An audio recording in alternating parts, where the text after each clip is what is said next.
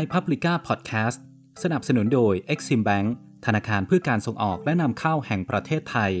และ OR บริษัทปตทน้ำมันและการค้าปลีกจำกัดมหาชน สวัสดีครับ นี่คือพอดแคสต์ข่าวเจาะจากไทยพับลิก้าโรงเรียนสาธิตแห่งมหาวิทยาลัยธรรมศาสตร์ ที่ปัจจุบันมีนักเรียนตั้งแต่มัธยมศึกษาปีที่ 1-5 ถือเป็นโรงเรียนสาธิตน้องใหม่มาก เพราะเพิ่งตั้งมาได้ 6 ปี เจอกับประเด็นวิพากษ์วิจารณ์ว่าล้างสมองเด็ก ด้วยเหตุจากการเชิญนักวิชาการมาร่วมให้แนวทาง ให้ข้อมูลความรู้กับครูผู้สอน ซึ่งเป็นวิถีปกติของโรงเรียนแห่งนี้ เพื่อพัฒนาศักยภาพของคุณครูผู้สอน และต่อมาก็บานปลายไปถึงเรื่องเด็กไม่ใส่เครื่องแบบ ไม่มีการยืนเข้าแถวเคารพธงชาติ ไม่เคร่งครัดเรื่องทรงผม ไม่สอนวิชาลูกเสือเนตรนารี เป็นเสียงวิพากษ์วิจารณ์ด้านลบท่ามกลางเสียงเรียกร้อง ให้มีการปฏิรูปการศึกษา ปฏิรูปการจัดการเรียนการสอน เพื่อเตรียมความพร้อมเด็กรับมือกับโลกยุคใหม่ บุญลาภภูสุวรรณบรรณาธิการบริหารไทยพับริก้า เดินเข้ารั้วโรงเรียนสาธิตแห่งมหาวิทยาลัยธรรมศาสตร์ เพื่อไปหาคำตอบจากการสัมภาษณ์ ดร อนุชาติพวงสำลี ประธานบริหารโรงเรียนสาธิตแห่งมหาวิทยาลัยธรรมศาสตร์ ว่าการเรียนการสอนณโรงเรียนแห่งนี้ เป็นกระบวนการล้างสมองเด็ก หรือแนวทางในการปฏิรูปการศึกษาที่หลายฝ่ายกำลังเรียกร้องอยู่ในขณะนี้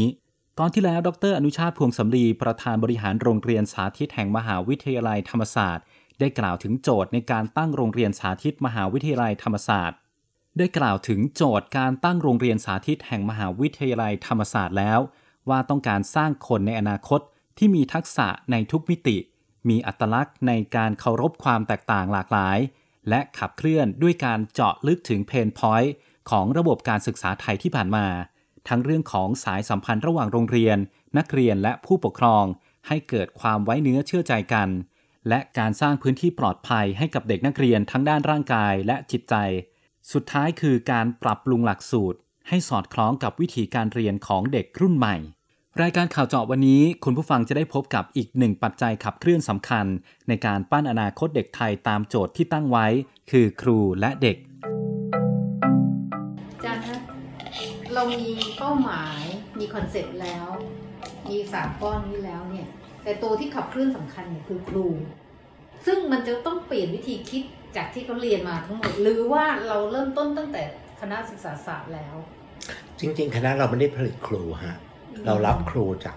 ของเราเองเลยอ่าแต่ว่าอันนี้ก็เป็นอันที่ผมไม่อยากเปิดประเด็น ครูของเราไม่ได้จบพุทธครูอืมอ่าไม่เป็นไรก็คือเรารับของเราเองเรารับแค่นี้พของเราเอง แต่แต่กระบวนการทำยังไงให้ครูเนี่ย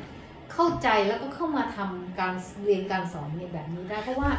อันที่หนึ่งเรารับคนที่หนึ่งหนึ่งคือคือเนื่องจากเราเป็นเราก็เซตมาตรฐานเนาะอืมคนที่จะสมัครครูที่นี่ได้เกรดเฉลี่ยต้อง 3.25อืมอย่างน้อยก็คอนเทนต์อยู่ต้องโอเคอืมก็ก็จะมีที่บอกไม่จบครูทำไมคือต้องสามจุดสองห้า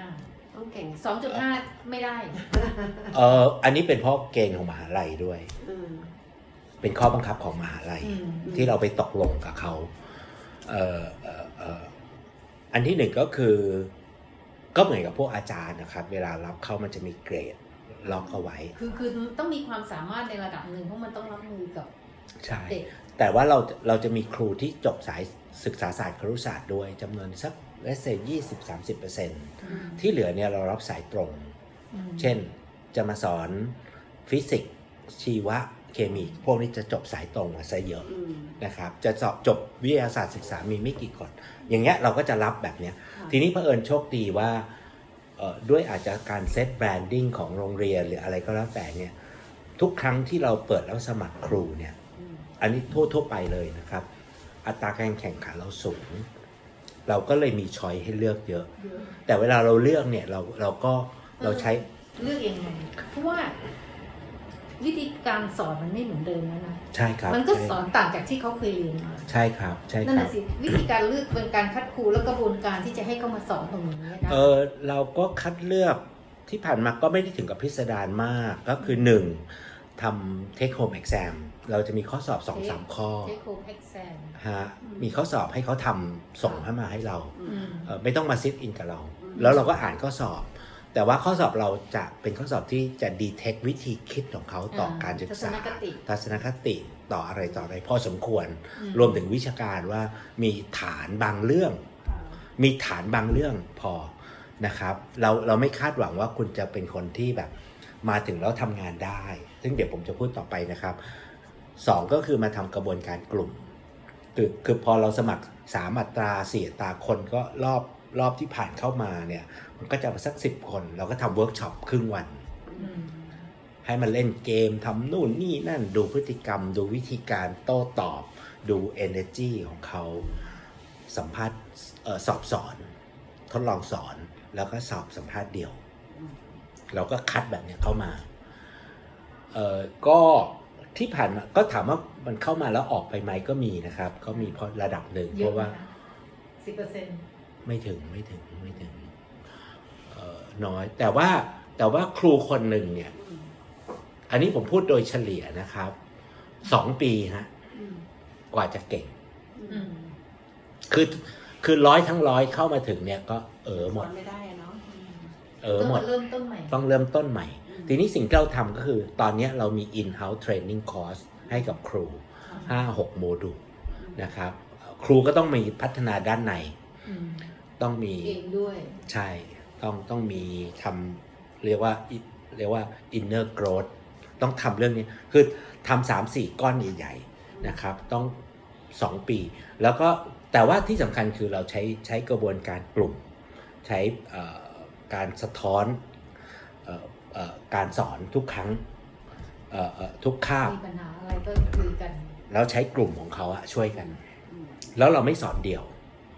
ที่เราเก็บค่าเทอมแพงเนี่ยหนึ่งหนึ่งห้องเด็กยี่ห้าคน ครูประจำชั้นสองคน ซึ่งครูประจำชั้นต้องเรคคอร์ดเด็กตลอดเวลาสองคนล็อกเช็คเพราะเราต้องการให้มันมีการช่วยเหลือเด็กได้เยอะขึ้นน่ะอืมการสอนเราสอนเป็นทีมอืมห้องหนึ่งเนี่ย ครูเข้า อย่างน้อยสองคนยี่ห้าคนเนี่ยนะ เด็กยี่ห้าคนเออเอออันนี้คือห้องแบบเอ่อชั้นเรียนนะครับอ๋อแต่ว่าห้องวิชาเนี่ยอาจจะเยอะกว่านั้นอาจจะ 30 คนอะอะไรเงี้ยแต่ตอนที่โควิด มันจะเรียนประจำชั้นของมันซะเยอะอืมครูก็เวียนมา แต่เมื่อก่อนเขาจะเดิน ก็ประมาณ 25-30 คนอะไรเงี้ยบางบางคลาสใหญ่หน่อยก็ครูหลายคน แต่ว่าอย่างน้อยๆต้องมีสองคน เราเรียกว่าทีมทีชิ่งเพื่อให้ดูแลได้ดังทั่วถึง ใช่แล้วก็เขาเป็นเพื่อนกันด้วยไงอืมจะได้ประกบ ช่วยกัน เพราะฉะนั้นครูจะต้องเตรียมการสอนเยอะมากอืมอยู่จะไปค้างกลางอากาศไม่ได้อืมอืมนึกออกไหมครับ อันนี้ก็จะเป็นการลงทุนที่เรา คือถ้าป้าไปก็ลึกๆก็คือ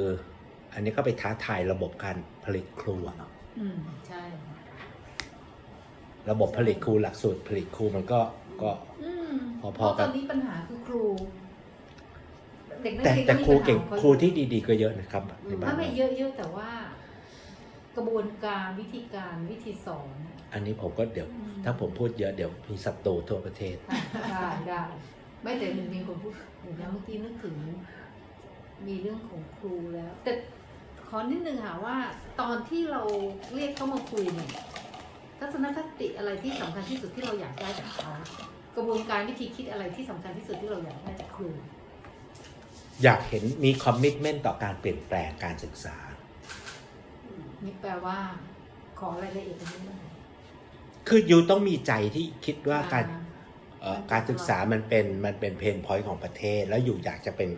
ส่วนหนึ่งของการแก้ปัญหาทำงานหนักแล้วลงไปแก้ปัญหาอืมอืมอืมถ้าอยู่ไม่มีตรงนี้อยู่มาเพื่อเงินเดือนที่สูง เพราะครูของเราก็เงินเดือนเท่าอาจารย์เลยอืมอืมเอ่ออัตราเนี่ยเท่าอาจารย์เลยเอ่ออย่างนี้เป็นต้น อยู่ต้องทำงานหนักอ่าเราบอกเราเป็นองค์กรเริ่มต้นนะ เราตั้งห้าหกปีเนี่ยมันยังไม่มีอะไรลงตัวหรอก อยู่อยู่ต้องทำงานเยอะกว่ากว่าที่อื่น ๆ พอสมควรอืมอยู่ต้องสอนเยอะเอ่อคนที่มันพร้อมอะค่ะเออเราก็จะเช็คดูตรงเนี้ยว่า อยู่พร้อมที่จะเป็นเชงเมเกอร์ไหมอืมเชียงเมเกอร์เอออืม ถ้าดูตามกระบวนการนี้เนี่ย หลักสูตรของที่นี่เนี่ย มันจะมีมีไดนามิกอยู่ตลอดเวลาถูกไหมจะมันจะไม่ใช่เป็นสองห้าห้าหนึ่งโอ้ยมันใช่ไหมคนละคะเรื่องมันมันจะมีการกลับมีการอันนั้นอยู่ของตมันลอดโดยตลอดเวลาใช่ครับใช่จากคการับรพูดคุย จากการทั้งพูดคุยกันเอง จากการพูดคุยกับเด็ก ใช่ครับกับคือแต่ข้อที่เปลี่ยนแต่ตัวหลักสูตรมันก็ยังมันยังแขวนอยู่เหมือนเดิม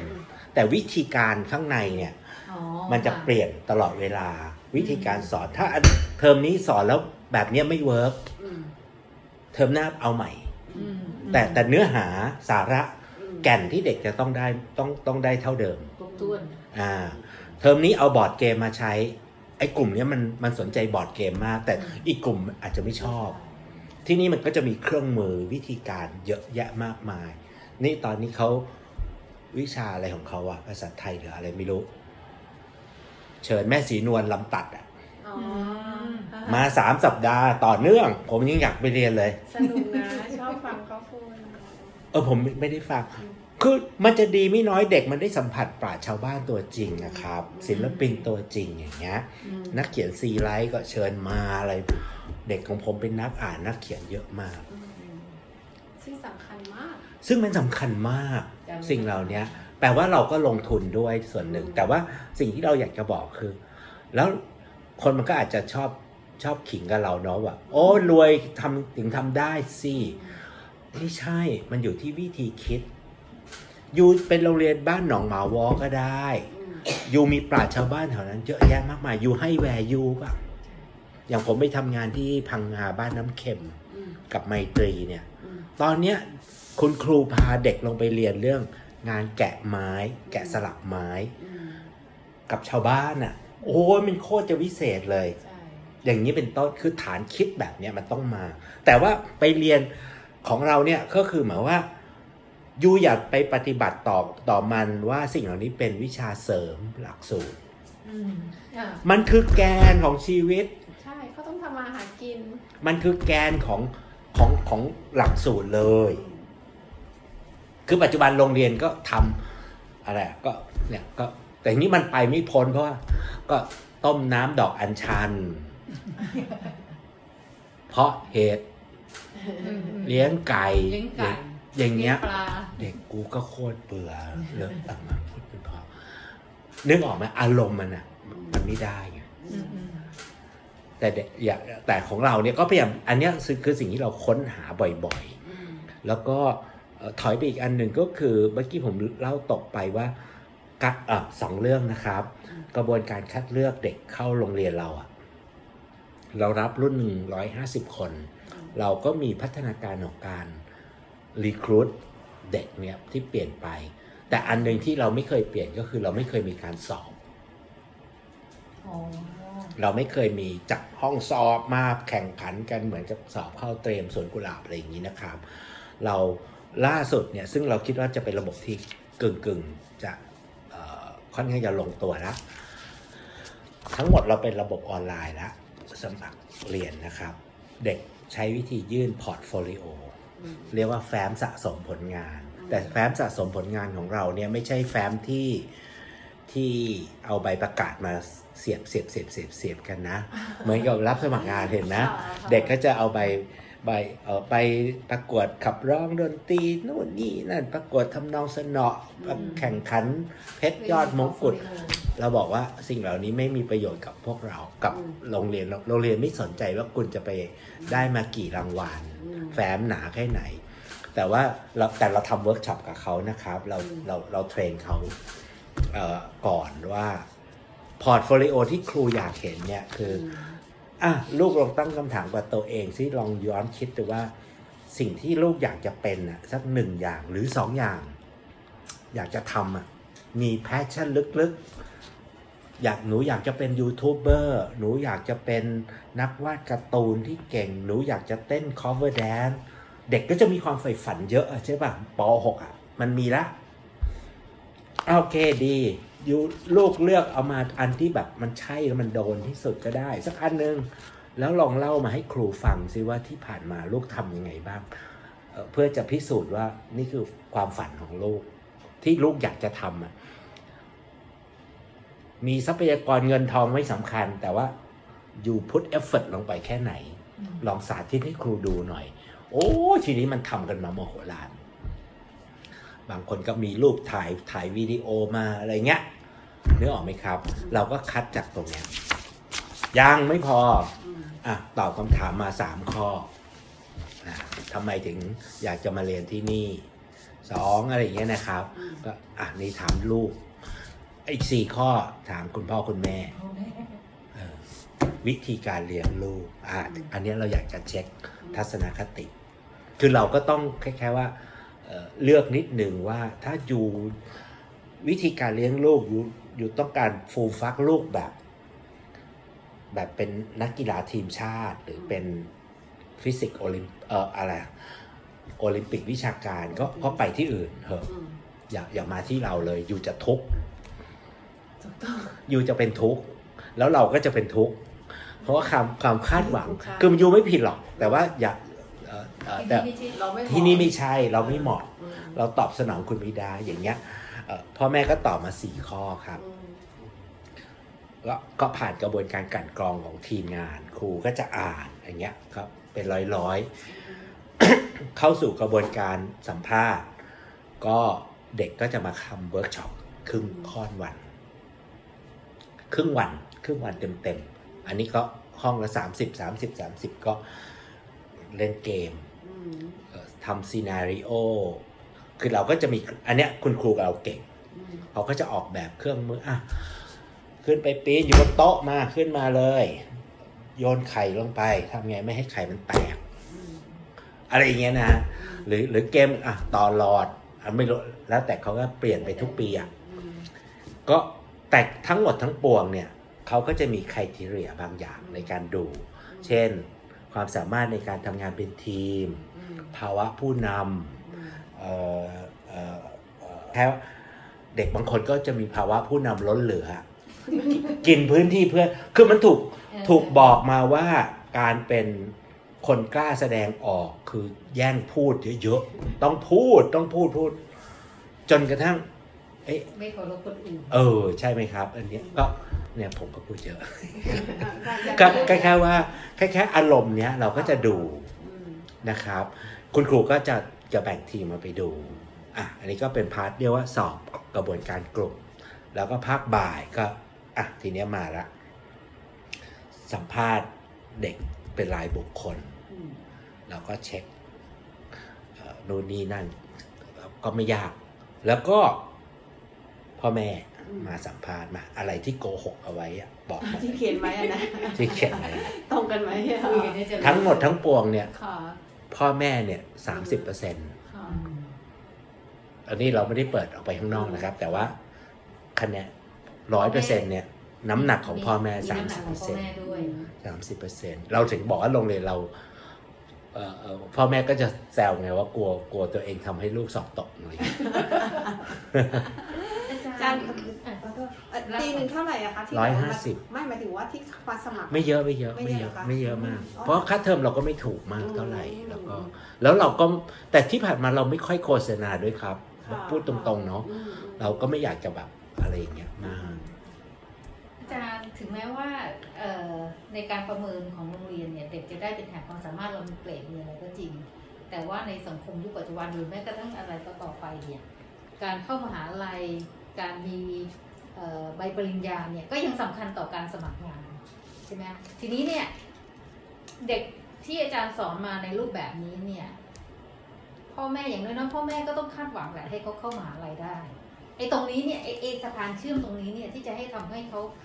ไปทำผมมาหากินผมจะต่บอกกับได้พ่อแม่ตั้งแต่ต้นว่า ผมไม่รับประกันว่าลูกคุณจะเข้ามหาลัยได้อืมแล้วผมก็บอกต่อไปว่าอืม ไม่มีโรงเรียนไหนในประเทศไทยสามารถให้หลักประกันว่าลูกคุณ เมื่อเข้าไปเรียนที่โรงเรียนนั้น แล้วจะเข้ามหาลัยได้เนาะอ่าถึงแม้จะเป็นสวนกุหลาบเตรียมอุดมก็เถอะอ่านะครับ แต่ว่าแต่ว่าคำถามที่สุดก็คือต้องย้อนกลับไปสู่ว่า คุณอยากจะคุณอยากจะเห็นลูกคุณเติบโตแบบไหนอืมอืมก็อันเนี้ยเป็นจุดจุดตัดระหว่างความคาดหวังกับกับสิ่งความคาดหวังคุณเป็นแบบไหน ถ้าคาดหวังว่าถ้าลูกต้อง ต้องได้เอ่อเกรดสูงสูงๆอะไร คือมันจะพูดยาวไปถึงขนาดว่าเอ่อซึ่งซึ่งเดี๋ยวเอ่อเดี๋ยวผมพูดเรื่องครอบครัวเพราะมันเมื่อกี้ผมตกไป อันอันนี้แต่ผมผมก็ก็จะบอกว่าหนึ่งผมไม่ให้รับประกัน แต่ผมนะมีความมั่นใจว่าอ่า approach แบบเราเนี่ยคุณจะได้เด็กที่มีความความครบถ้วน ไม่ใช่แค่สมองโต แต่ร่างกายและจิตใจ เขาโตไปด้วยอย่างเป็นมนุษย์ อันที่สองก็คือ ถ้าพูดถึงตลาดการแข่งขันเข้ามหาวิทยาลัยเนี่ยจนกระทั่งถึงพศเนี้ยตลาดมันเริ่มชิปแล้วว่าตลาดเป็นของผู้ผู้ขายค่ะคือเด็กอะเด็กเด็กมันเลือกเข้ามหาลัย เด็กมันน้อยลง เด็กน้อยลงที่นั่นมหาลัยอย่าต้องมานิมนต์จุดธูปขออ่าฮะ แต่ว่าซึ่งอันนี้ก็เป็นคำถามที่ดีมากๆนะครับ คือพ่อแม่ที่เข้ามาที่โรงเรียนเนี้ย ก็จะมาด้วยมูดแอนโทนว่าเขาเห็นจริตลูกแล้วว่าเป็นนักชอบทำกิจกรรมนู่นนี่นั่นอะไรอย่างเงี้ยนะครับเอ่อก็ก็ลดความคาดหวังกับเราอืมแต่ลึกๆของคนเป็นพ่อเป็นแม่อะใช่ก็มันก็ต้องเข้าให้ได้นะลูกเนาะ แต่ว่ามันจะลดความกดดันเราลง แต่ไม่ได้หมายความว่าที่พอเราพอเราลดตรงนี้ปุ๊บแล้วเราจะคือเราไม่ได้คอมโพมายกับเรื่องวิชาการเนี่ยอืมอืมใช่อันนี้ผมก็แอบฟุตโนตนี่เมื่อวานเด็กไปสอบโอเน็ตเนาะเราไม่ต้องดึงเด็กออกอะว่า คนนี้จะสอบไม่ได้ ไปถ่วงคะแนนเหมือนที่เป็นข่าวใช่ป่ะมันมีข่าวบางโรงเรียนตอนนี้ค่ะเอ่อดึงเด็กออกค่ะเพราะว่าคาดว่าไอ้ไอ้ มึงไปสอบแล้วมึงจะถ่วงคะแนนเฉลี่ยของโรงเรียน แต่ของเราให้สมัครใจร้อยเปอร์เซ็นแล้วเราไม่ติวเลยอืมอืมเราไม่ติวคะแนน ไม่ติววิเคราะห์สอบโอเน็ตอืมเด็กจะมาเจอกับครูประมาณสักเอ่อชั่วโมงเศษ ครูจะมาบอกว่า สิ่งที่พวกเรากำลังจะไปเผชิญ คือการสอบเนี่ยมันจะเป็นยังไงอืมข้อสอบมันจะมาแบบไหนอืมแล้วคุณก็ไปจัดการกันเอาเอง หมายว่าคือคือลูกต้องรู้ว่าลูกกำลังจะไปอยู่ในสนามแบบนี้นะอืมคืออาจจะเป็นคำถามเป็นวิธีการที่ไม่ค่อยคุ้นกับที่ครูสอนมาหรอกอืมแต่ว่าไปพิสูจน์ตัวเองอืมอันนี้แอบแอบเล่าเบื้องหลังเนาะโอ้ย ปีแรกผมว่าหัวใจสั่นมึงจะตกกันละเนระนาดกลับมาไหมเนี่ยเออคือเราก็ว่า คือลึกๆเราก็แบบ อืมกูก็เต็มที่กับพวกมึงมากเลยนะ เวลาไปสนามแข่งใช่ไหมเออ แล้วพอมึงไปอยู่ในสนามเนี่ย ไปเจอข้อสอบอีกแบบหนึ่งอืมอืมมจะเอาตัวรอดไหมอืมอืมเออก็คิดไปสารพัดแหละ แต่แต่เราเตรียมความพร้อมเขาบกูอกเขาแล้วกูจะหน้าแหกไหมเนี่ย เพราะว่ามันถูกรายงานไง เออ เออไอไอไอสำนักทดสอบทางการศึกษาเขาก็จะรายงานมา เขาก็จะแบบ ค่าเฉลี่ยของประเทศ ค่าเฉลี่ยของสาธิต ค่าเฉลี่ยของสพทอะไรเงี้ยก็ว่าไปอย่างเงี้ยแล้วก็ของเรียนเราได้เท่าไหร่อย่างเงี้ยมันสอบสี่วิชาภาษาภาษาไทย ภาษาอังกฤษ วิทย์ทั่วไปคณิตอืมวิทย์คณิตเนี่ยเราคิดว่าเรากวาดรางวัลบวยแน่นอนอืมเพราะเด็กเราไม่ได้ถาคือถ้าโรงเรียนสาธิตทั่วไปเขาจะเขาต้องสอบเน้นเขาเน้นคณิตศาสตร์วิทยาศาสตร์ ในการคัดเลือกตั้งแต่ต้นละอืม ของของเราไม่ไม่เอาแบบนั้นใช่ปะอ่าเราเดาว่าตกไงชัวร์อืมปรากฏว่าวิทย์คณิตเนี่ยเราอยู่ในเกาะกลุ่มของโรงเรียนสาธิต เกาะข้างบนนะครับ โรงเรียนสาธิตมันต้องมีตั้งห้าหกสิบโรงเรียนทั่วประเทศเนาะเราเกาะข้างบนกลุ่มคนแต่ว่าเราเราสู้จุฬาสู้มสวไม่ได้หรอกอืมแต่เยอะแต่เกาะกลุ่มเขาแต่เราไม่ได้เราไม่ได้น่าเกลียดถูกทิ้งอืมอืมดีใจแต่ภาษาไทยภาษาอังกฤษเราอะไปอยู่ท็อปประเทศ โอ้ครูภาษาไทยของเราก็แบบกระบี่ ภาษาอังกฤษเราก็คือเราอะแต่ภาษาอังกฤษเราเขาก็ต้องจะมั่นใจเด็กเราภาษาอังกฤษดีซึ่งอันนี้ก็เป็นความภาคภูมิใจเนาะว่า กูจะเป็นโรงเรียนของคนไทยออกแบบโดยคนไทยเพื่อคนไทยไม่ต้องเป็นโรงเรียนนานาชาติมึงถึงจะเราถึงไม่ยอมมีห้องเรียนภาษาอังกฤษ EP ห้องเรียน EP คือห้องเรียนที่เก็บเงินเพิ่มแพงๆไง แต่ว่ามึงก็มาสอนภาษาอังกฤษงูปลาปลากับเด็กอืมเาไอ้ไอ้ที่ไอ้แทนที่มึงจะได้วิชาการแบบอื่นๆพะพลอยตกไปหมดอะเพราะภาษาอังกฤษมันไม่ดี แล้วมันเป็นช่องทางฝากเด็กไงอือืมมอ๋อโอเคเข้าใจละอืมผมก็ถึงแบบอธิการบดีก็ว่าอะอนุชาติทำไมไม่เปิดห้องนะดี EP อะไรเพื่อจะเก็บเงินแพงอืมๆเขาก็กลัวเราอยู่ไม่รอด อืมเขาบอกเออไม่อยากทำอะไรอย่างเงี้ยก็ลึกๆเราก็ก็ก็อุดมการเล็กน้อยอะไรพองามอย่างเงี้ยแต่เราก็ยังอดมั่นใจไม่ได้ว่าเฮ้ยเราก็โอเคนะ เราให้น้ำหนักของการเรียนที่ดีครูของเราเออใช้มาตรฐานการสอบของของเคมบริดจ์มาเป็นตัวจับอะไรอย่างเงี้ยภาษาจีนก็โอเค อาจจะอันนี้อาจจะไม่ร้อยเปอร์เซ็นต์แต่ว่าก็ก็ถือว่าใช้ได้อางเงี้ยอาจารย์เท่าที่อาจารย์อ่าน บทวิจัยรายงานเพราะว่าอาจารย์ต้องยังต้องศึกษาอยู่ตลอดใช่ไหมอาจารย์มองว่าเทรนด์หลังจากนี้เนี่ยที่เป็นเมตาจากไอ้ดิจิทัลดิสลอฟแล้วมาเป็นเมตาพฤติกรรมที่เปลี่ยนไปคนรุ่นใหม่ที่เปลี่ยนไปเนี่ยต่อไปเนี่ยเรื่องปริญญาจำเป็นไหมเพราะว่าเริ่มมีคนรุ่นใหม่ที่ต้องการทำงานที่ที่เป็นตัวของตัวเอง ไม่ต้องการที่ทำงานประจำปริญญามันก็คงมีมีความจำเป็นระดับหนึ่ง แต่มันจะถูกลดความสำคัญลง ในในโลกอนาคตจากใช่นี้ไปใช่ยังไงฮะก็คนอืมคือคือคือคืออันที่หนึ่งก็คือ ถ้าสมมติถ้าพูดถึงเด็กที่จะวิ่งเข้าสู่ระบบเออองค์กรต่างๆ ธุรกิจหรืออะไรอย่างเงี้ยเขาก็จะดูที่อืมที่อยู่ทำอะไรเป็นอะมากมากกว่าขึ้นกว่าอยู่มากไปกว่าดูเกรดของอยู่อืมอย่างอย่างหลักสูตรปริญญาตรีของผมเนี่ยค่ะเอ่อเอ่อ ก็มหาลัยต้องออกเกรด 3.00 3.25 ก็ออกไปอยากจะอยากจะดูก็มีให้ดู แต่ว่าผมจะมีอีกใบเรียกว่า competency based transcript จะบอกหมดเลยว่าเด็กก็ 4 ปีเนี่ยอ๋อเอ่อคุณมีสมรรถนะ 6 ด้านที่ว่าเนี่ยแล้วแตกออกมาเนี่ยอืมอยู่ในระดับไหน แล้วมี QR code ให้ให้เห็นว่าเด็กเนี่ยมันเคยฝึกฝน แล้วมีความสามารถตรงนั้นจริงแค่ไหนยังไง เป็นตัวเสริมอีกอัน ซึ่งอันเนี้ยเราพบว่าเวลาเด็กไปยื่นสมัครงานเนี่ยมันมีประโยชน์เยอะมากโอเคอ่านะครับ อันเนี้ยอันเนี้ยก้อนเนี้ยผมก็เชื่อว่าทัศนคติของผู้ประกอบการเนี่ยเปลี่ยนไปหมดอืมคือให้คือไม่รู้บางคนเขาอาจจะต้องมีเส้นโลกเปลี่ยนวิธีคิดเปลี่ยนวิธีการใช่ใช่ลืกนเขาต้องการเอาคนที่ทำงานเป็นทำการเป็นค่ะอ่าแต่ว่าแต่ว่าผมก็เชื่อว่าคนรุ่นใหม่ที่เราจะไปเนี่ยมันไม่ใช่แค่ป้อนเข้าสู่อ่า สถานประกอบการเฉยๆหรือหรือหรือธุรกิจเฉยๆ แต่ว่าสิ่งที่เราอยากจะเห็นอีกอันหนึ่งก็คือว่า เราไม่รู้หรอกว่าโลกแห่งอาชีพในอนาคตเนี่ยมันเป็นอย่างไรอืมอันนี้ก็เป็นอันที่ผมสื่อสารกับพ่อแม่ว่า ขอขอความร่วมมือพ่อแม่เปลี่ยนคำถามกับลูก โตไปลูกอยากจะเป็นหมอหรือเป็นวิศวกรดี หรืออยากจะเป็นพยาบาล อยากจะเป็นนักอะไรอืมผมบอกว่า ให้เปลี่ยนคำถาม เพราะว่าการที่ยูไปถามลูกว่าเป็นนักอะไร หรือเป็นนักบิน เป็นเนี่ยเป็นนักบินไปเสียเงิน ปีละหนึ่งล้านบาทอะอืมแล้วก็เนี่ยตกงานละนาวะอ่าอืมไปเรียนแบบห่วยๆด้วย อันเนี้ยมันอืมอาชีพมันถูก disrupt หมดเออต่อแล้วแปลว่าถึงถึงแม้ว่ายูไปเรียนหมอ ซึ่งซึ่งก็โอเคนะครับ แต่ว่ายูไม่ได้หมายความว่า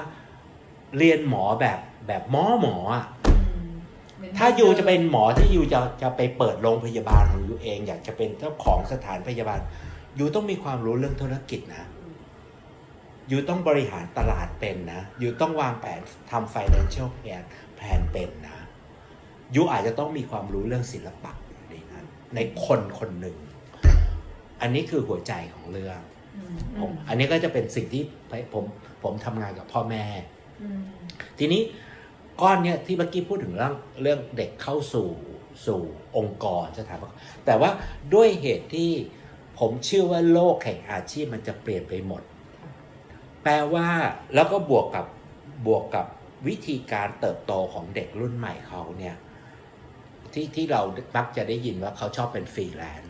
อ่า ก็คืออันเนี้ยคือเขาต้องเป็นนักปั้นอาชีพของเขาเอง ซึ่งเราเชื่อว่าไอ้กระบวนการสอน ทั้งวิธีคิดวิธีการดำรงชีวิตทุกอย่างเนี่ย จะสามารถทำให้เขามีศักยภาพพอใช่ใช่ไหมคะใช่ในการไปสร้างอาชีพของเขาเอง ที่เขารักและเขาชอบและเขา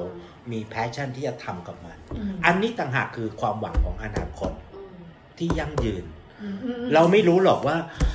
คือเราจินตนาการไม่ออกว่าอาชีพในอนาคตมันคือมันอะไรคืออะไร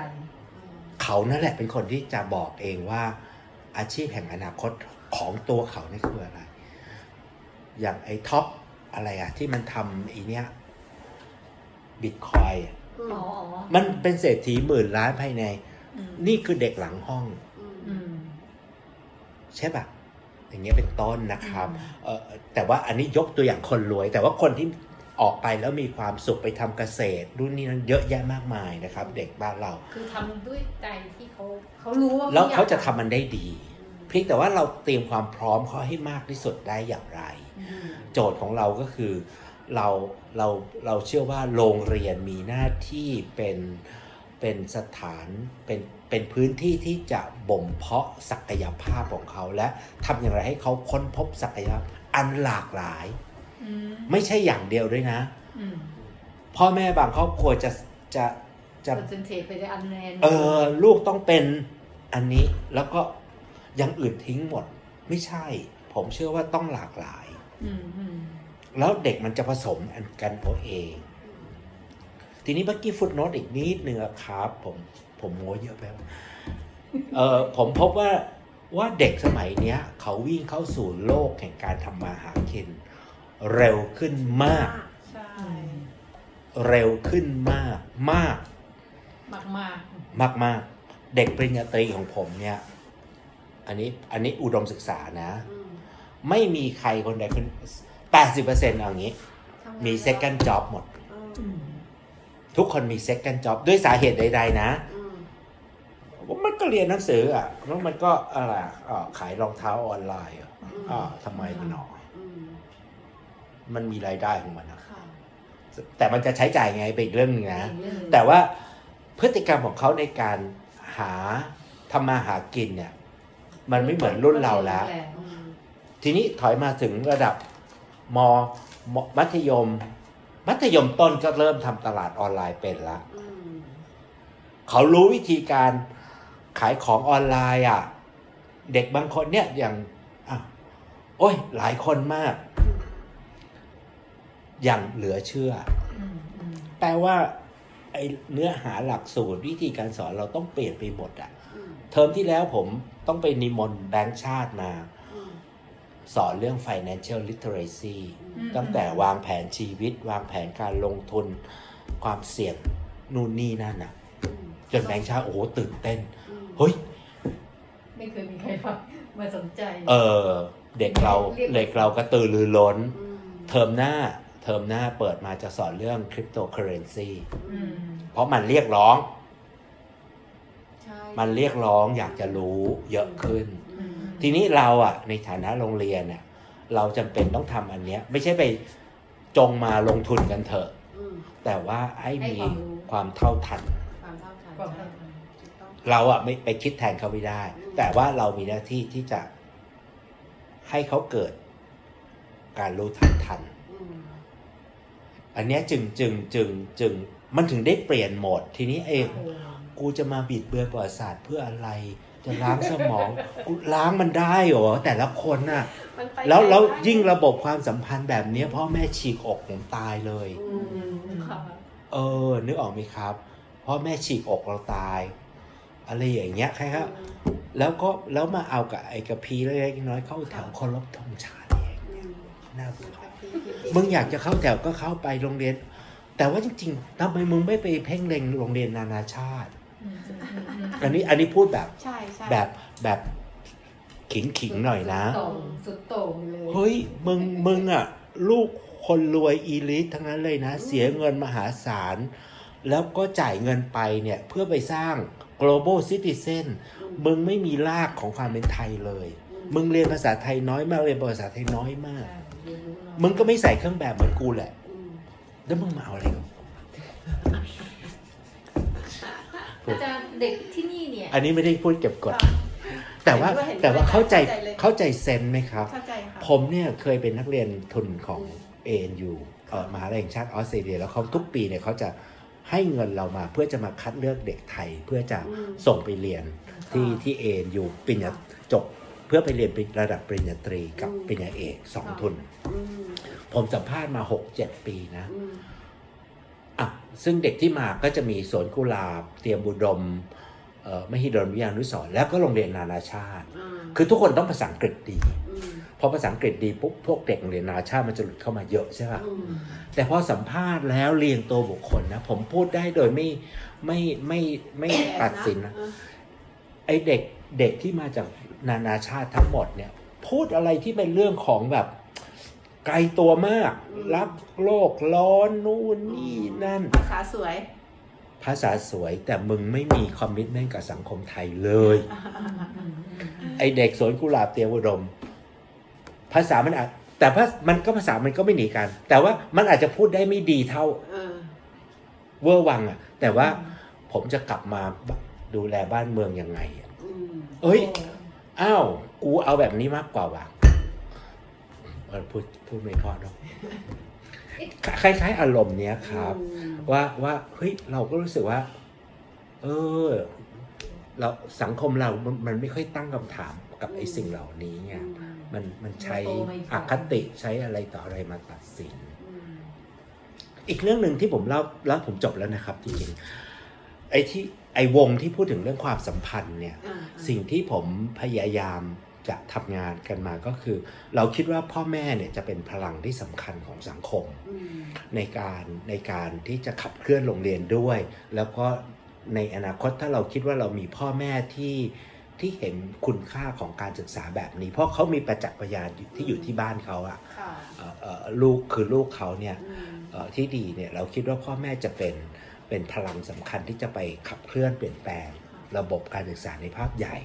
อีกอีกอีกอีกภาคีหนึ่งนะครับ สิ่งที่ผ่านมาโดยตลอดก็คือ เราเราก็พบว่าพ่อแม่เนี่ยก็มีหลายเฉดอืมนะครับ แต่ว่าเอาพูดถึงกรณีเฉดของโรงเรียนเราเนี่ยสิ่งหนึ่งที่เราพบก็คือว่าถึงก็ ก็หลายคนก็ต้องทำมาหากินอืมหลายคนก็ก็เอ่อนู่นนี่นั่นก็อาจจะมีเวลาให้กับลูกเนี่ยคือคือส่วนใหญ่เนี่ยเอ่อเราพบว่าปัญหาที่เด็กเกิดที่โรงเรียนเนี่ยมาจากมาจากที่บ้านเกือบร้อยเปอร์เซ็นด้วยเหตุใดจุดเริ่มต้นมาจากบ้านๆอย่าร้างกันพ่อแม่ทะเลาะกันนู่นนี่นั่นสองก็คือเราพบว่าพ่อแม่ยังขาด ขาดความรู้ความเข้าใจในการทำงานกับลูก ในการสื่อสารกับลูก และเข้าใจเอ่อเอ่อพัฒนาหรือจิตวิทยาการเติบโตของลูก ความรักมีล้นเหลือ แต่ด้วยความรักและความหวังดีอะมันกลายเป็นขี้บ่นอืมขี้จิกขี้จี้เด็กอะไรอย่างเงี้ยอันเนี้ยก็คือสิ่งที่เราเราเราค้นพบกับอีกอันหนึ่งก็คือว่าไอความคาดหวังที่ว่าเนี่ยอือืมมก็ใช่ฉันเป็นหมออะลูกก็ต้องเป็นหมออะใช่มันไม่เปิดโอกาสให้ลูกเขาโตในแบบฉบับของเขา อันนี้มันก็นี่ด้วยสาเหตุใด ๆ เหล่านี้เนี่ย สิ่งที่เราทำงานมากในฐานะโรงเรียนก็ก็คือเราเราจะเปิดห้องเรียนพ่อแม่ขึ้นมา ก็เอาชวนพ่อแม่มาทำเวิร์กช็อปแล้วเราก็พูดคุยเนี่ย คือคือแล้วมันก็ช่วยเยอะมากอืมให้ลูกเข้าใจว่าเฮ้ยยุคเอ่อเอ่อเขาเราใช้ภาษาเล่นๆของเราว่าเอ่อเอ่อเอ่อ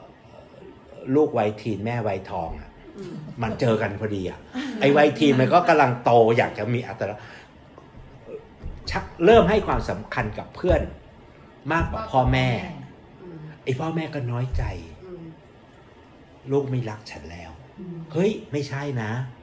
เขายังรักอยู่เหมือนเดิมอืมแต่ว่าขอเวลาเขากับเพื่อน ขอขอฉันสร้างตัวเองสักพักหนึ่งได้ไหมอะไรอย่างเงี้ย คืออันเนี้ยวิธีคิดมุมมองความเข้าใจต่อต่อการบริหารความสัมพันธ์ในครอบครัวเนี่ย เราก็จะมีโครงการห้องเรียนพ่อแม่ใด ๆ มาเป็นระยะระยะเนาะเอ่อก็พยายามสื่อสารให้ความรู้ความเข้าใจเขาเอ่อเอ่อเมื่อช่วงต้นปีมาเนี้ย เราเริ่มทำอย่างเป็นจริงเป็นจังมากขึ้น ก็คือเราเรามี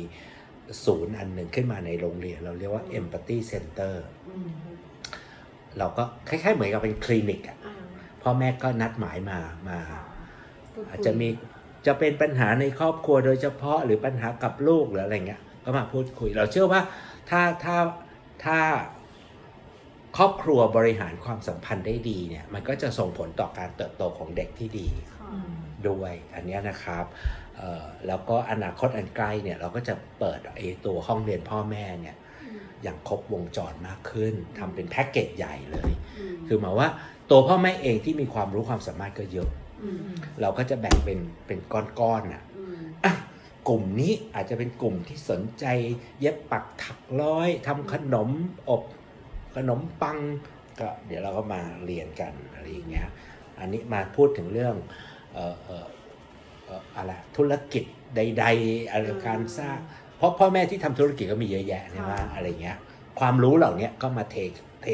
เทใส่กันอะไรเงี้ยมาจัดคอร์สซึ่งซึ่งผมเชื่อว่ามันก็จะเป็นประโยชน์ ก็ก็แทนที่จะส่งลูกแล้วก็ไปเดินช้อปปิ้งก็มาเรียนหนังสือมาเรียนรู้กันใหม่อ่าอย่างเงี้ยดีเลยเรียกว่าทำครบลูกอืมก็พยายามโรงเรียนพ่อแม่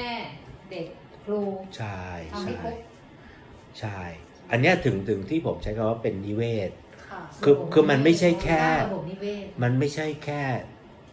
แค่โรงเรียนแค่สอนหนังสือให้ใบประกาศนียบัตรใช่ป่ะอืมอืมทีนี้ทีนี้ประเด็นของผมก็คือว่า สิ่งที่เราทำแบบเนี้ยเพราะว่าเนื่องจากเราเป็นโรงเรียนสาธิต แล้วเราคิดว่าไอ้ไอ้ไอ้ชุดความเข้าใจความรู้ระหว่างทางเล็ก ๆ น้อยๆอะอืมไม่ต้องเรื่องใหญ่อะเราไม่ต้องเปลี่ยนทั้งประเทศ แต่ว่าเรื่องใหญ่ ๆ ที่มันเป็นแก่นของมันอะอืมมันน่าจะเป็นประโยชน์แล้วเอาไปเอาไปทำงานค่ะกับสังคมกับโรงเรียนอื่น ๆ คือโดยไม่ต้องมามากระแนะกระแหนเราว่าฉันเธอคนรวยเธอก็ทำได้สิอะไรอย่างเงี้ย มันไม่ใช่มันคือคือก็เกี่ยวนิดนิดๆแต่ว่า เออฉันขอทำอะเออนึกออกไหมคล้ายทุกคนไม่ได้รวยไม่ได้จนอะมันทำ ใช่ไหมครับลงอทำมันหลักคิดแล้วลงมือทำแล้วทุกคนทำใน แล้วเราก็ไม่ได้บอกให้ทุกคนทำเหมือนเราก็จริงๆแต่ว่าทำในบริบทของตัวเอง ที่อาจารย์ยกตัวอย่างก็คือต่างจังหวัดเขาก็โรงเรียนต่างจังหวัดก็ทำได้ ใช่ครับ เยอะแยะ เยอะแยะเลยภายใต้ภายใต้บริบข้อทของจำกัดขเขาองตัวเองบริบทของตัวเอง ใช่เนี่ยเออผมไปทำไอ้ก่อการครูเนี่ยนะครับ ผมก็ทำมาห้าหกปีอยากจะถามอยู่ไอ้ขอการครูไปทำอะไร ไปทำอะไรเหรออืมก็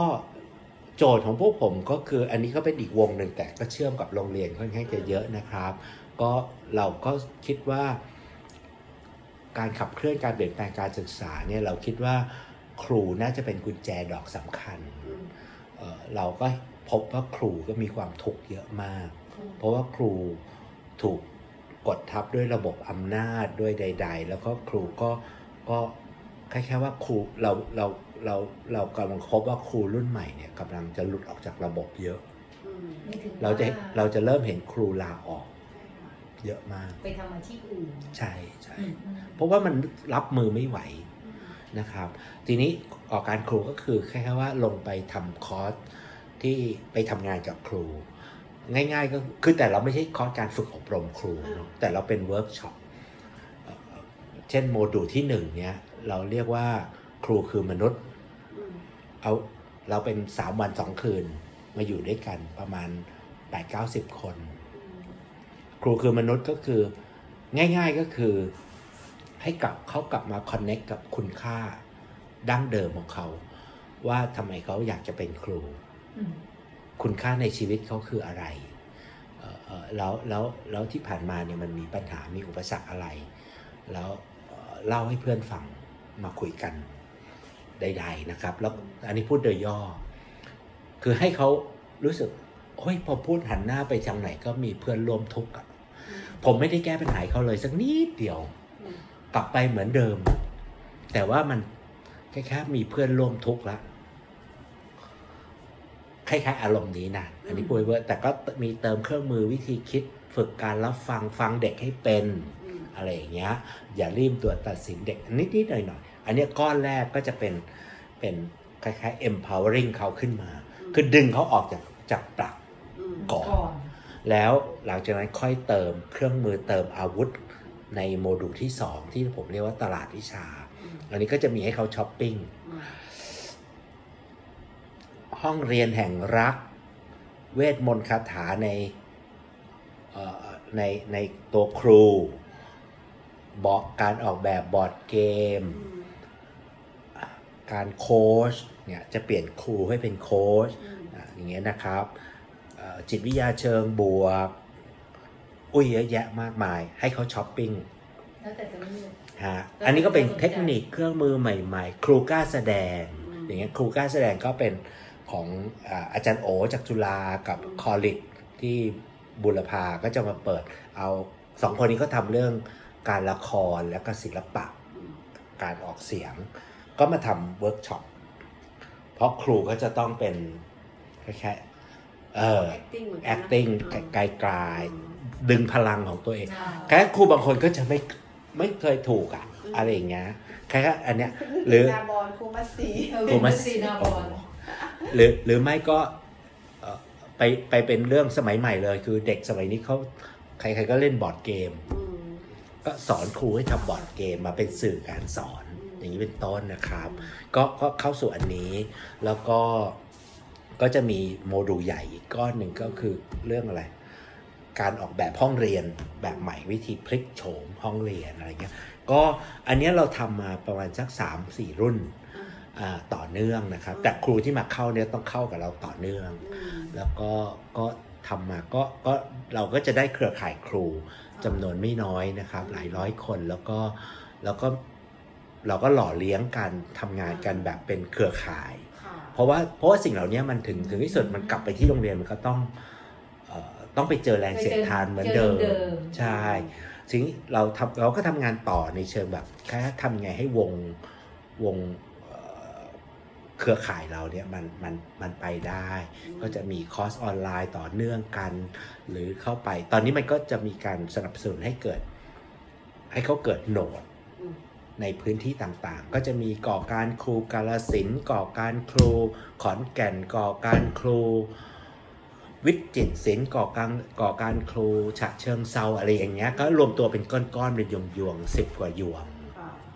เราก็เขาก็ไปไปไอ้นั่นต่อฮะต่อแต่ว่าเราให้เขาโตแบบโตเองโดยธรรมชาตินะครับอืมเราพยายามไม่ใช้เงิน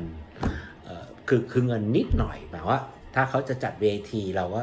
เอาเอาส่งวิทยากรเข้าไปถ้าเขา request มาก็อืมเอ่อมีค่าเดินทางให้วิทยากรอะไรเงี้ยเอ่อแล้วก็แล้วก็อีกอันหนึ่งก็เป็นพอดีจังหวะโควิด เราก็ระดมทุนเอ่อจากจากเอ่อพวกวิทยากรของเราเนี่ยอืมก็เปิดคอร์สให้พับ l ิกมาลงทะเบียนจ่ายเงินค่ะแล้วก็เอาเงินเนี่ยได้สักสองแสนบาท เราก็ไปทำสนับสนุนโครงการที่โรงเรียนอืม ของคุณครูเหล่านี้ทำอยู่แล้วเอ่อโครงการละ 20,000 บาทค่ะซึ่งอันนี้ดีสนุกเว้ยตอนนี้เราได้มาประมาณสัก20,000บาทนี้ได้มาเกือบ10โครงการโอ้10โครงการละ20,000บาททำกันมโหฬารอืมเช่น โรงเรียนบางอะไรบ้านบางขวากใช่ป่ะสุพรรณบุรี โจทย์ของเขาก็เริ่มต้นจาก เอ้าโควิดเด็กไม่รู้จะทำอะไรเลย โรงเรียนมันก็สอนหนังสือไม่ได้ออนไลน์เด็กมันไม่เรียนอยู่แล้ว อย่างที่เรารู้ แต่ผมมารู้ว่าไอ้ลูกศิษย์ของผมคนเนี้ยมันมันอยู่ที่ไหนอืมอ้าวมันอยู่ที่ไหน มันก็ไปตกปลาไง มันเป็นผู้เชี่ยวชาญเรื่องการตกปลาอืมผมมาอยากจะซื้อเบ็ดไปให้ซื้ออะไรของให้มันอืมบอกเฮ้ยไม่ได้หรอก เราอย่าเอาเรื่องเงินทองไปแลกชวน ชวนไอความสามารถการตกปลาเนี่ยมาเชื่อมกับหลักสูตรของโรงเรียนซิไปชวนไปคุยกับพออคุยกับเอ่อหัวหน้าฝ่ายวิชาการ แล้วพัฒนากลุ่มไอ้ตกปลาของเด็กอืมอืมตอนนี้เกิด ทีนี้พอพอมันเริ่มจากโจทย์ของตัวมันเองเนี่ยอืมเด็กมันมันเป็นลูกชาวบ้านอยู่แล้ว มันตกปลาเก่งอะ่ะอืมทีนี้มันเชี่ยวชาญตอนนี้กลายเป็นทำตลาดออนไลน์ค่ะขายปลาขายปลา อย่างนี้เป็นต้นนะครับ อันนี้ก็เป็นหนึ่งตัวอย่าง กระบวนการบ่มเพาะครูรุ่นใหม่ เพื่อขับเคลื่อนการเปลี่ยนแปลง เป็นการลงทุนที่สำคัญ เพราะโรงเรียนมีหน้าที่ในการสร้างระบบนิเวศให้พร้อม เพื่อดึงศักยภาพเด็กก้าวสู่อนาคต โลกแห่งอาชีพต่อไปจะเปลี่ยนหมด การทำให้เด็กรู้เท่าทันการเปลี่ยนแปลง คือความหวังของอนาคตที่ยั่งยืนคุณผู้ฟังสามารถอ่านบทสัมภาษณ์ถอดแกนคิดโรงเรียนสาธิตธรรมศาสตร์ ปั้นเด็กปั้นอนาคตไทยทั้ง 2 ตอน เต็มฉบับได้ที่เว็บไซต์ไทยพับลิก้าอย่าลืมกด subscribe กดติดตามที่ช่องทาง Facebook YouTube SoundCloud Apple Podcast Google Podcast Spotify นี่คือรายการ podcast ข่าวเจาะ โดยสำนักข่าวออนไลน์ไทยพับลิก้า